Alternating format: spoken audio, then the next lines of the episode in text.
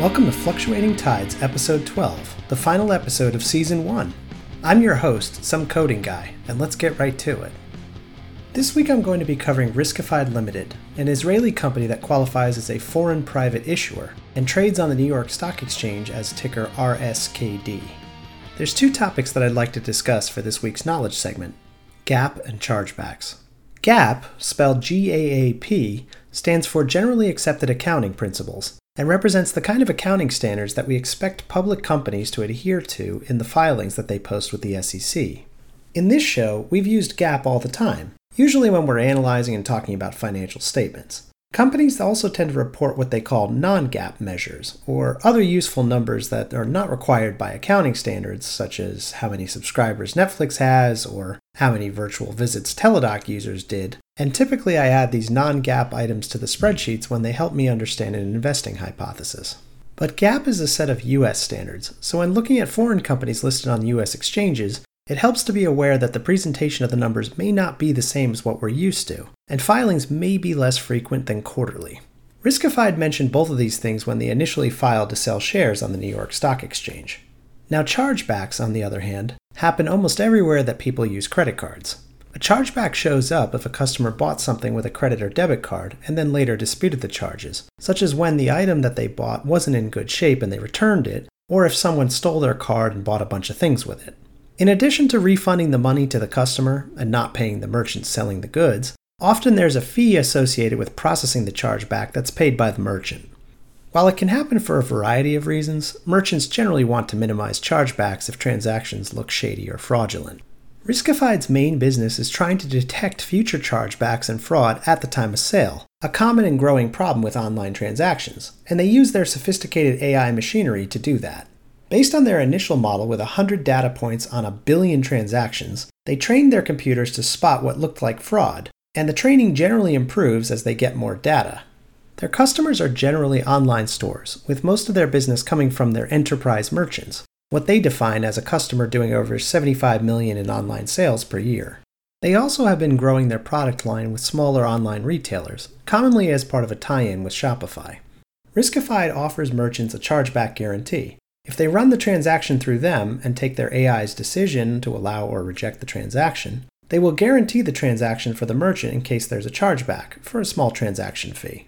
Riskified noted in their early case studies that their customers all increased good sales and decreased fraud across the board, in some cases by more than sixty percent, compared with the custom systems that merchants were using beforehand. They refer to the dollar amount of merchandise sold as G M V, or gross merchandise volume, a non-GAAP measure that gives us, as investors, a reasonable guess about how their business is growing or not, assuming that Riskified continues to keep their current levels of spotting chargebacks.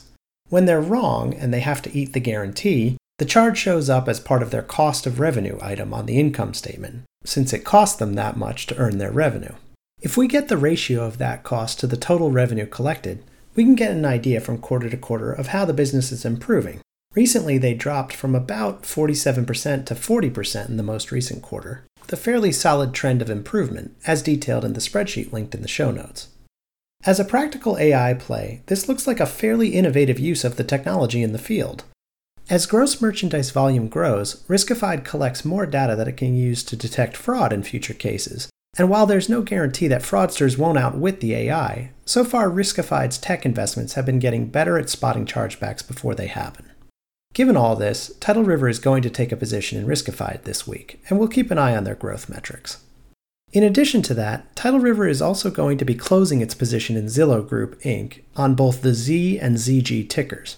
The company announced that it would stop their Zillow Offers home buying business, which was the main segment of their growth and part of the investment hypothesis in the spreadsheet included in Episode four of this season.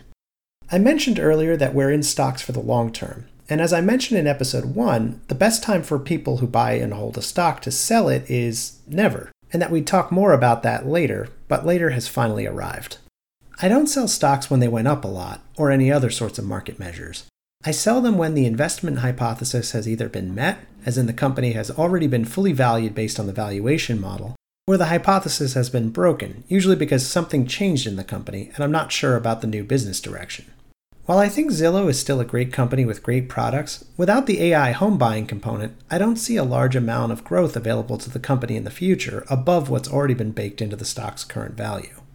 To be clear, this isn't just about one bad quarter in my analysis. Stocks can be up or down at the whims of the market, and often will move a lot on significant news, but in this case, the company is dropping the business line that represented sixty percent of their revenue at the time that I first analyzed it, and despite its ups and downs, also the fastest growing segment of its business.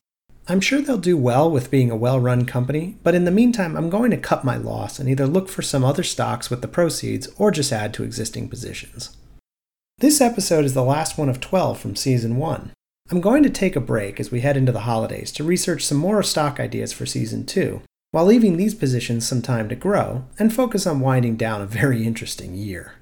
I'm glad that you all joined me for this show, and if you have a moment, take a look at the new website on Tidal River Investments dot com.